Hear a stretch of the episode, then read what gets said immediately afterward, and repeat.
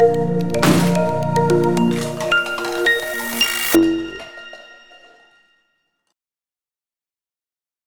will welcome everyone once again to the long overdue, a show about libraries, where each episode I will bring a special guest where we talk about the Sul Ross Library and beyond.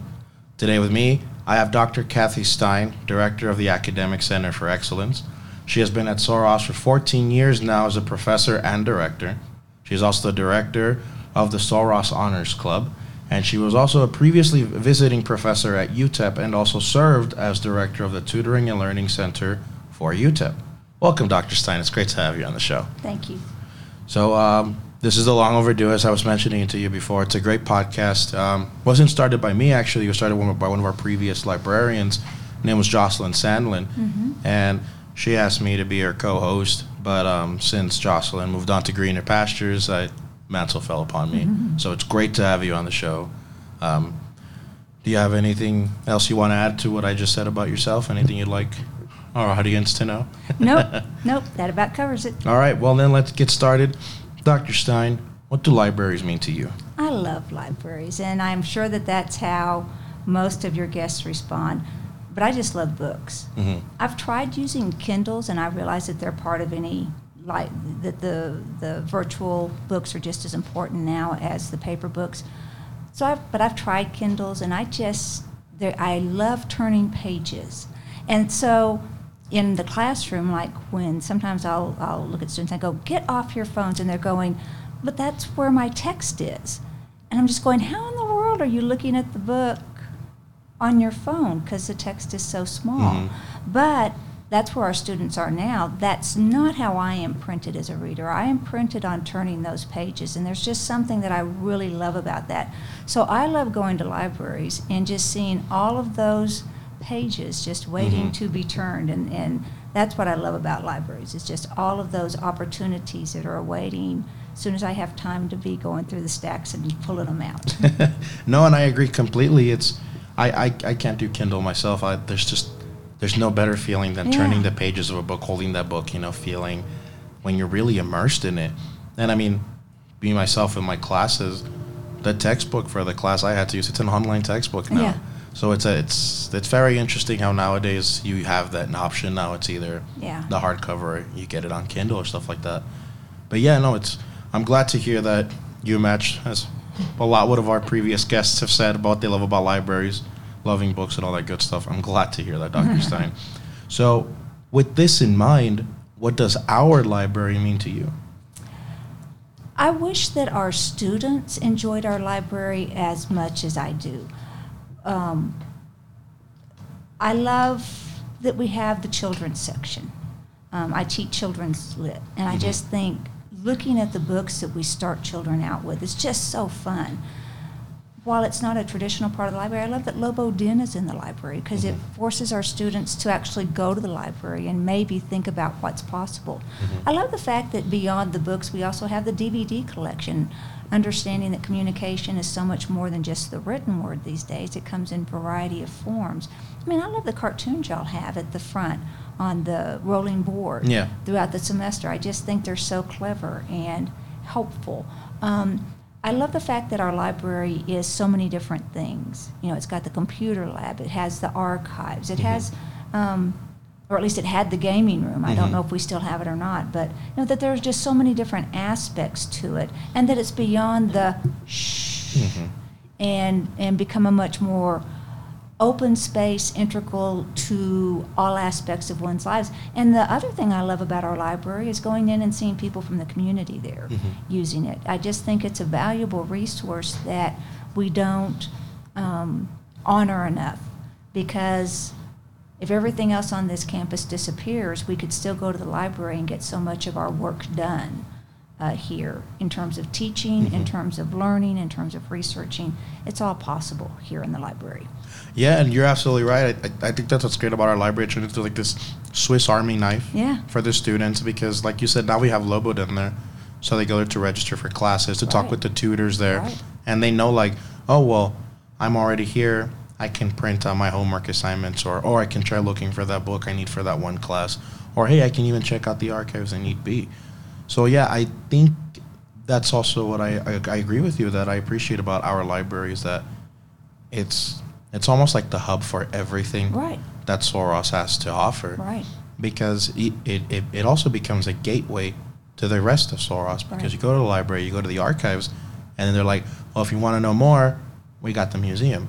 Yeah. Or you can check out the science building or any of the other buildings that correlate to what you want to do. It links all across the campus. Exactly. It serves as a great link for our students Yeah. because not only, like you said, do they get to go to Lobo Den for their classes, for their tutors, but once they see what classes they're going to take, they're already at the library. So they can already immediately jump into, oh, I'm going to get a head start on Yeah. what I'm going to look into. And as for the game room, yeah, we used to have it. Unfortunately, we, we could never find a good place for it. Yeah. It was always kind of hidden in the back, tucked away. So instead, we decided to give what materials we had for the game room to campus activities. Oh, nice. Yeah, so the the game room they have over at the UC has a lot of the things that we used to have now. Nice. So now people know that they can go there for a lot of the stuff we used to have. Um, because I mean, what was great about the game room too is that certain professors would actually send their students there, specifically for like computer science Right, or right. video game uh, projects. They knew, oh well, the library has these games. I want you guys to do this for your homework, stuff like that. Yeah. So again, it adds to what you said that connecting hub of Right. everything. And I'm glad that you, as much as everybody else can see it, is sees it as that. Right. Because like you said, it's not just for our students or faculty and staff. The community also shows up. Yes. The community borrowers show up. They become part of the Sul Ross family, so Right. to speak. So I'm glad that you also appreciate that fact about our library. So we know what libraries mean to you. We know what our library means to you. What's your history with libraries, though? Okay, so I've been saying this a lot and I should probably stop, but I'm old. and because I'm old, when I was in elementary school in Texas, libraries weren't a mandatory, weren't available in all Mm. elementary schools. Um, and I lived in a poorer part of town Mm-hmm. that, my apologies, That's in a okay. poor part of town where um, we didn't we did not have a library in our Mhm. school and and by virtue of the hours that my mother worked it wasn't like she could take us to the library to check out books. I didn't realize that outside of our textbooks i really didn't realize that other books existed for a long time. And Mm. then when i was in fifth grade at this particular school the um, the the teacher kept me after class one day and she said she had a bookcase, a locked bookcase that had a glass covered uh, with glass doors on it, and she unlocked it and she said, "Would you like to take one of these books home to read?" Wow.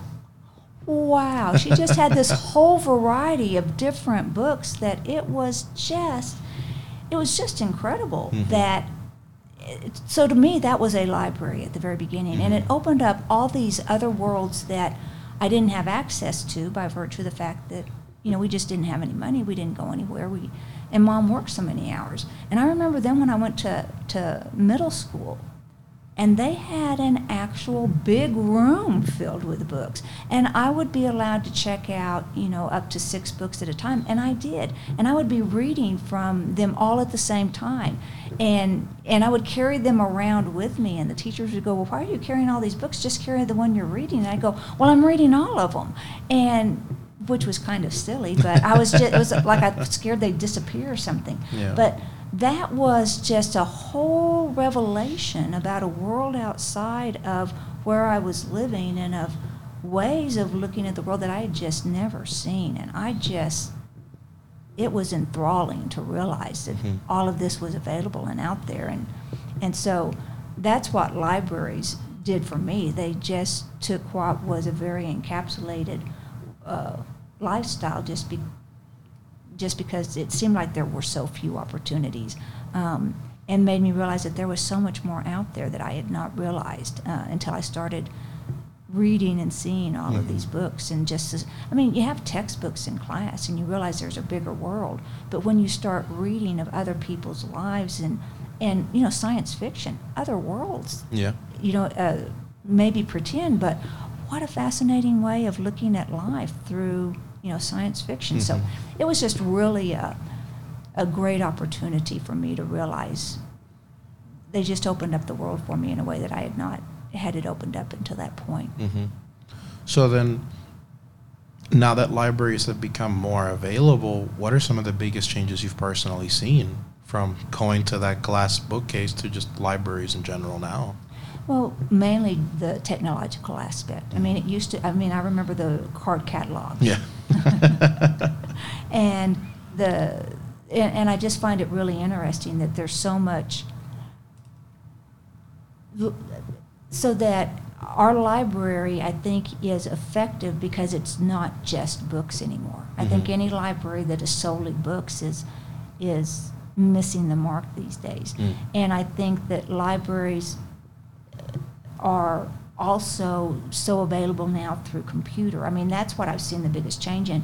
We, I bring my classes to the library for an introduction on how to do research. Mhm. And, you know, so much of what, especially at a, a rural institution like ours and a smaller institution like ours where we have less money for research materials, those databases are invaluable Mhm. because they make it possible to do research in a way that if we were only able to offer them the paper journals, um, that we would not have access to.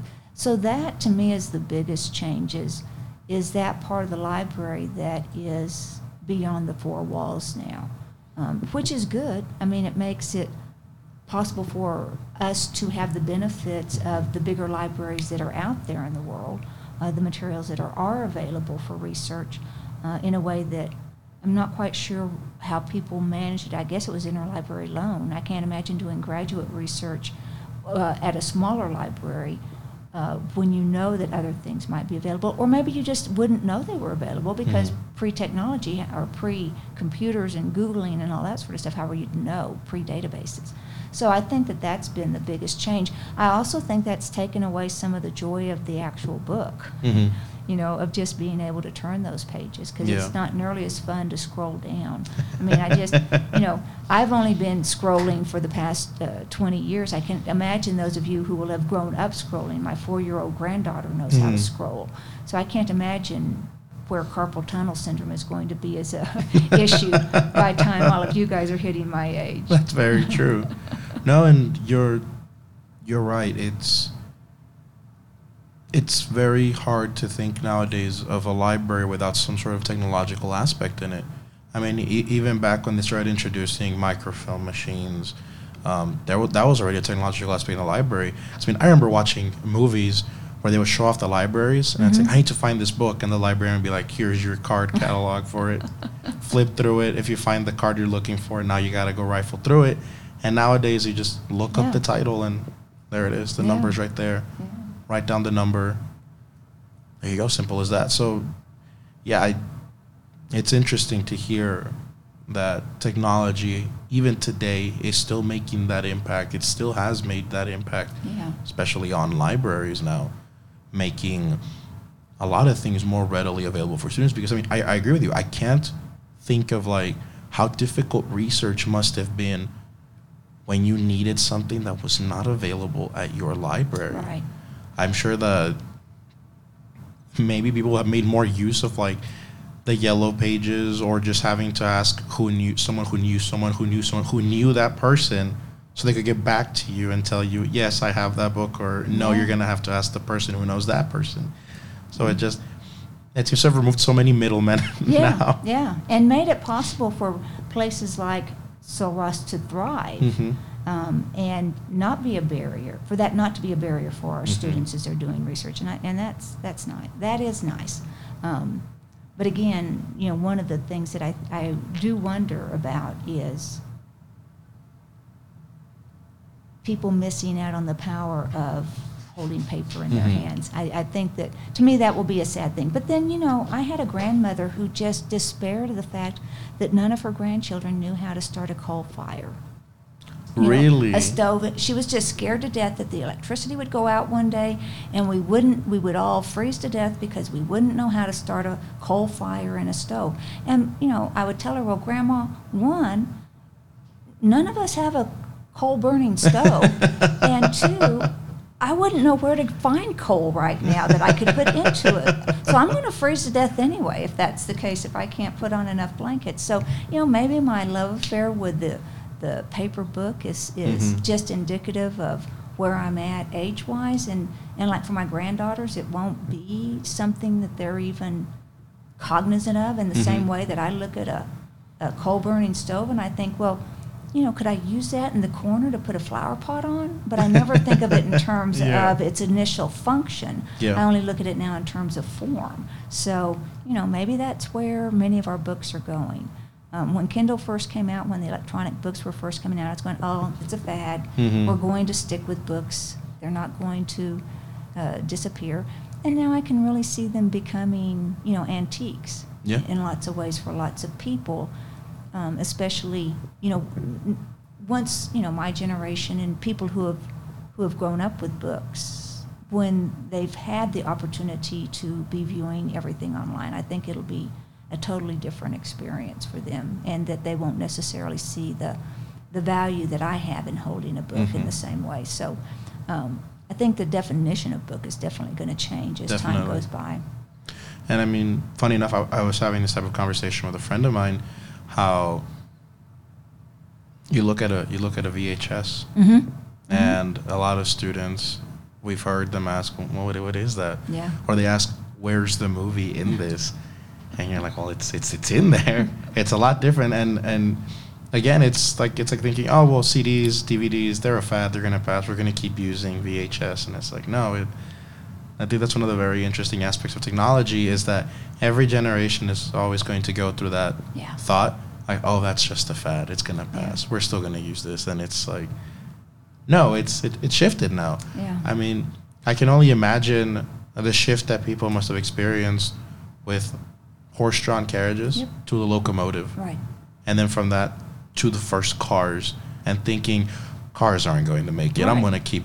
I'm going to keep using my horse, and it's Yeah. and it's no. Look at us now, and Yeah. even then we, we're we're now moving to possible cars that don't need us to be driving them. They'll Right. drive us. Yeah. So, I think it's it's great that the way technology evolves, it's, it's just limited to like how it's been evolving with the library, Right. but with everything else. Right. So I, I, I find Yeah. that point of view interesting, and it's Well, because at first, you know, you could find hay for your horse. You Mhm. couldn't. There weren't gas stations. yeah, But then now there's gas stations and there aren't hay stations for horses. So Exactly.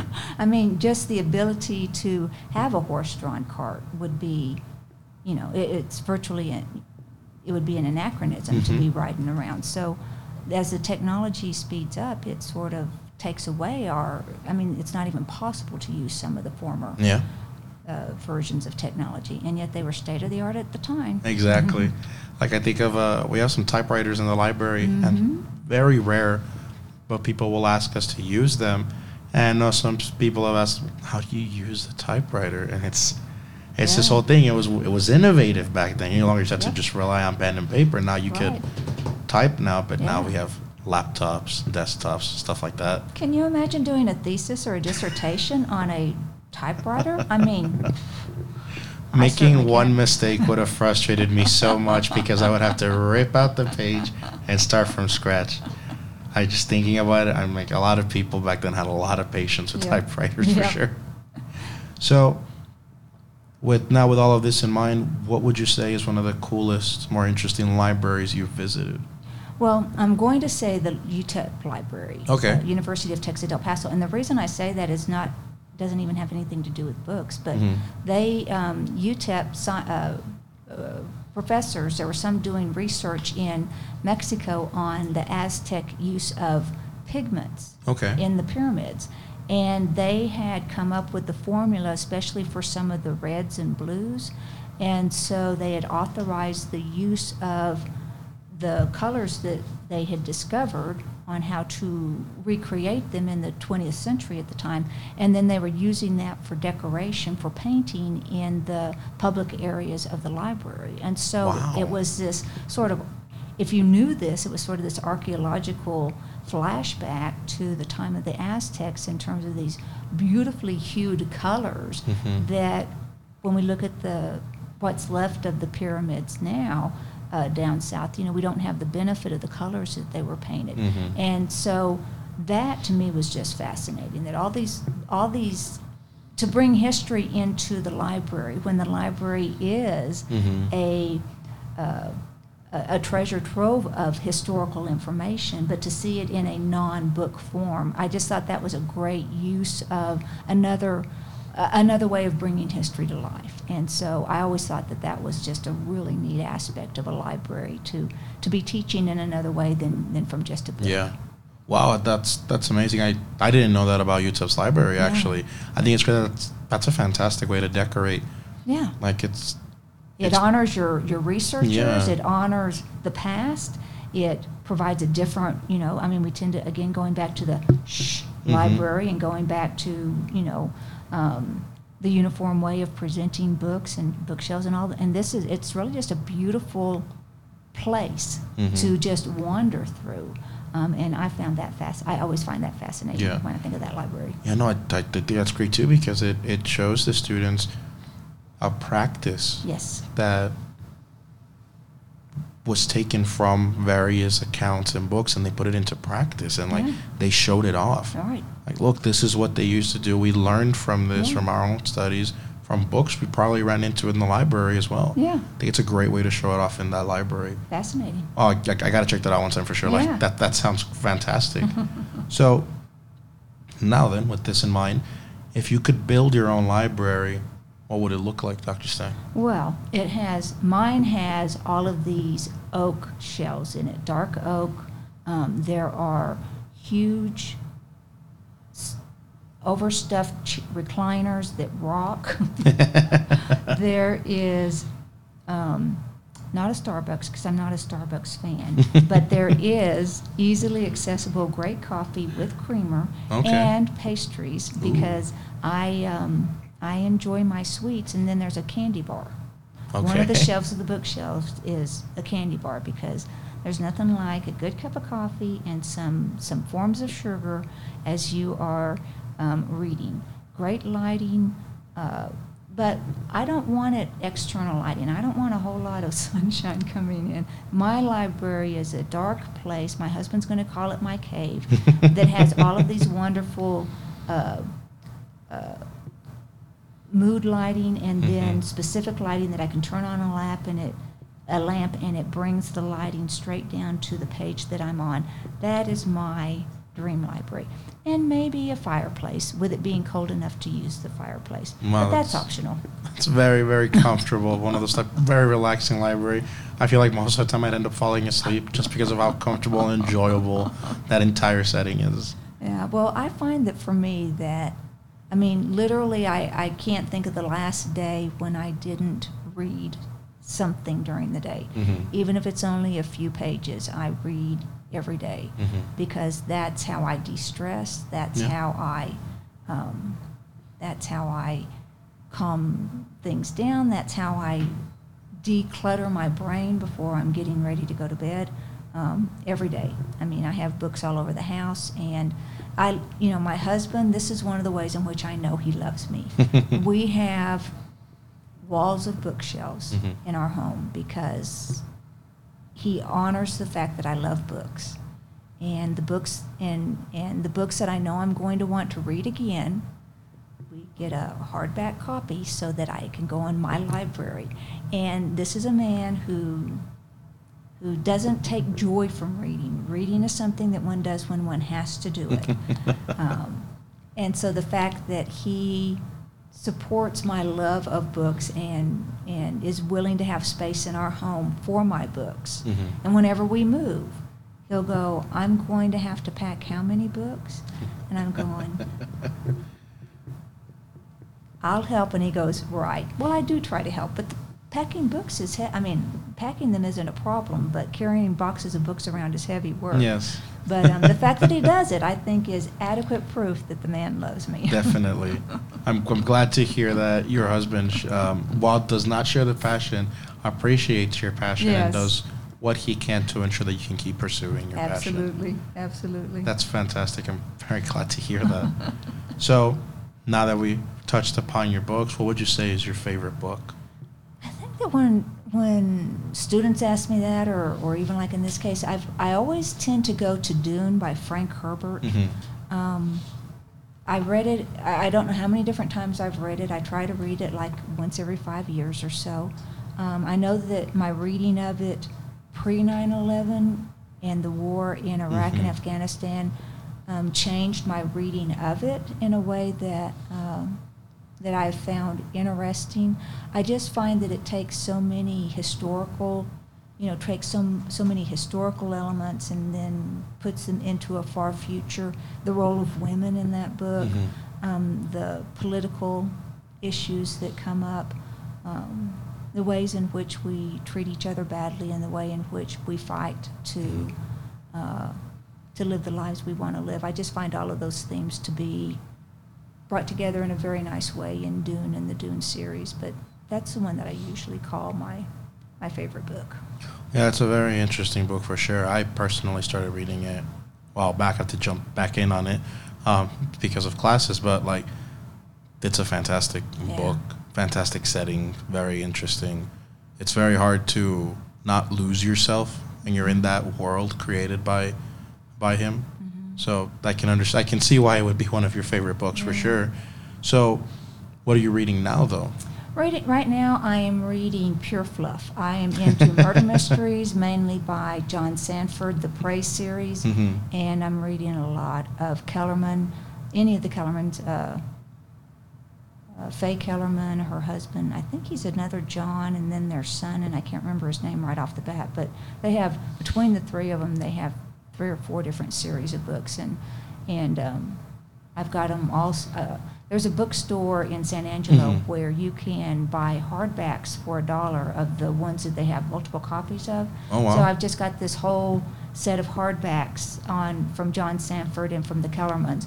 And then uh, in Ace, on the second floor of Ferguson, we have a, uh, uh, the honors program has put in a, a rack Mhm. uh, and book, and I just take when I finish reading the books because you know I'm probably not going to reread those books. They're not going to go into my permanent library. I just read them just for you know decluttering my brain at the end of the day. So I put when I finish reading those books, I put them there, and then it's it's a free library. Yeah. Take a book, bring a book. If you want to keep it, if you find that you love it, you keep it forever. So I, when I finish with those books, I, I put them in the the honors program Mhm. free library so that hopefully others can find some joy in reading too. Yeah, I've uh, whenever I, I've seen it. Obviously, all the time when I go to teach my class, I always see it there, and I think that's a very interesting, very, very nice concept. Of here, these are these are books people have read before. You should Mhm. check them out too, because you'll take it, you read it, and when you come back, there's other books there already. Yeah. They've people have been picking them up. There's something new you can check out, and wow, you you have a lot of books you've been reading. Then that's Yeah, yeah. Glad to see that. Something you used to do back with your first library or with that with the bookcase, it's still following with you, reading multiple books at once. Yeah, that's so true. So, just a little fun question from both the places you've worked, what have you preferred, Sul Ross or UTEP? You know, Sul Ross is um, in UTEP. UTEP's siloed uh, Mhm. because it's so big, and at Sul Ross, I get to have my finger in so many different pies that at UTEP I wouldn't. Yeah. And so while I got you know my bachelor's and my master's and my doctorate there, um, and, and my son is a graduate of UTEP, and, Mhm. and heaven knows my son loves UTEP athletics to this day, uh, and I have a fondness for UTEP in the minors. Mhm. But Sul Ross is where I think I really feel like I've made a difference, and and where I've been allowed to do so many different things between Mhm. honors and like I was faculty in residence in Lobo Village for Mhm. a long time and um, you know working with tutoring and then with the DevEd program and and then being an English professor. I just faculty assembly, all the Mhm. things that being at a smaller school, I've been allowed opportunities to do work that I probably wouldn't have had the opportunity to do if I'd stayed at Mm. UTEP. And so while it was, you know, I had many great experiences there, I feel they're more preparatory for the time that I came here to Mm. Sul Ross. So I'm going to say Sul Ross. Sul Ross it is then. Well, I'm I'm glad that Sul Ross has been able to provide you with that with the ability to, like you said, put your finger in many different pies. Yeah. Because it seems that you're someone who really likes to do that.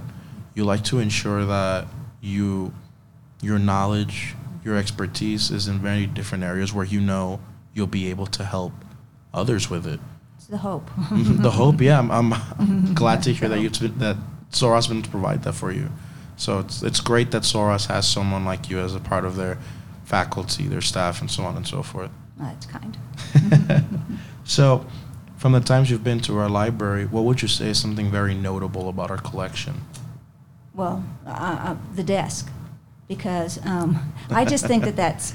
I, I, I've always thought that the desk was a fascinating Mhm. tradition here at the university, and then when I realized that the journals were being collected from the desk Mhm. and then taken to the archives, I, you know, I just think that that's a fascinating tradition. Yeah. And it's, um, you know, maybe not the most research intensive in terms of traditions at an institution, but I think it's something that, you know, uh, is a way to get the attention of our students Definitely. in a way that can help engage them in terms of this isn't just the shh place Mhm. of stereotype, but that it's a you know it's an organic, dynamic place to come Mhm. into, and there's more than I mean the books themselves have an appeal, but there's more than just the books when you come to the library. And I Yeah. think that having the desk in the outer uh, lobby, at the outer atrium area, is a is a really nice draw and just a way of saying that one, the library is part of this institution, mm-hmm. and two, this institution has a long and storied history, and engage, find Yeah. out what it is, be a part of it. No, you're absolutely right. I remember hearing the stories about the desk when I first went to the library. I saw the desk and I read up a little bit on it. I remember thinking, no way someone actually took this desk up all the way up there. sure enough, that desk's there. There's a new desk Yes. up there, and I, I just found that tradition very interesting. I took part of that tradition. I'm glad I did. It was a great hike, great view. Nearly killed me when I went, but we went on a 105 degree day. I learned my lesson. now you know everyone you have to be prepared when you make that trip. well, Dr. Stein, we have two more questions for you. So, first we have what do you love about Sul Ross? There's so much I think to love about this institution. I love our history. I love I love the role we play in this region. I love the fact that students can come here from these big, large cities and have this opportunity to be in this smaller place where they can make a difference and where it's kind of hard to hide. It's not that it's not impossible, but you know, I know my students' names. I see them Mhm. across campus. I say hello, um, and that is great because when I taught at UTEP, um, teaching was you know, a, but I didn't. I, while I knew my students' names at UTEP, where would I see them? I'd see them in the building that Yes. I was teaching in. Um, walking across campus, there were you know just too many students, Mhm. and very rarely would I see the students that I knew. Here at Sul Ross, I walk across campus, and you know students may not appreciate it because you can't hide, right? and hmm, you just weren't in class, were you, Yep. Juan? Well, I wasn't feeling well. Hmm.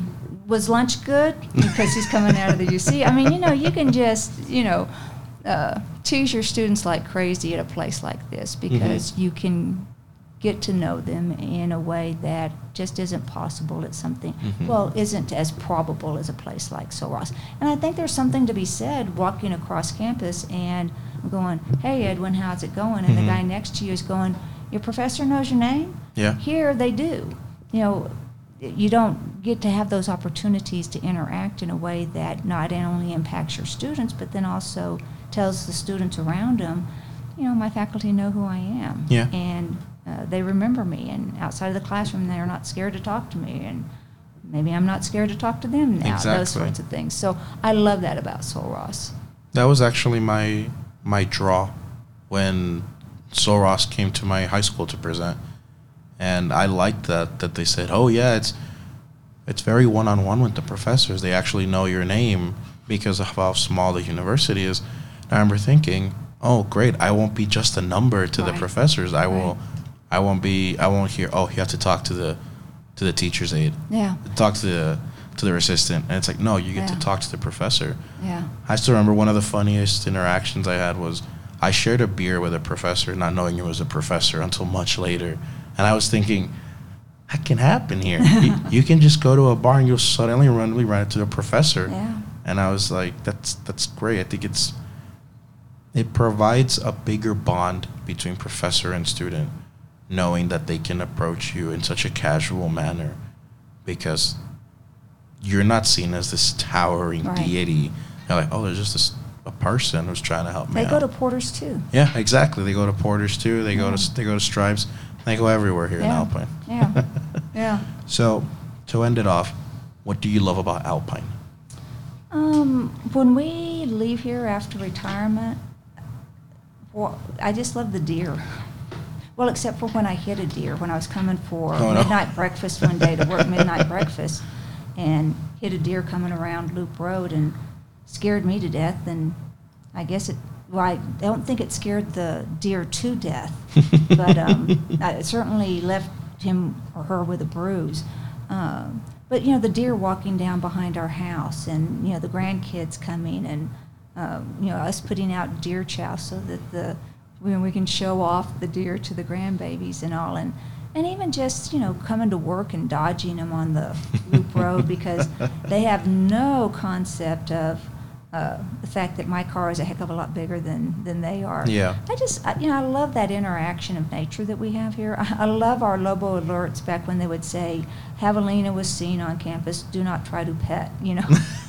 bobcat, don't attempt to pet the bobcat.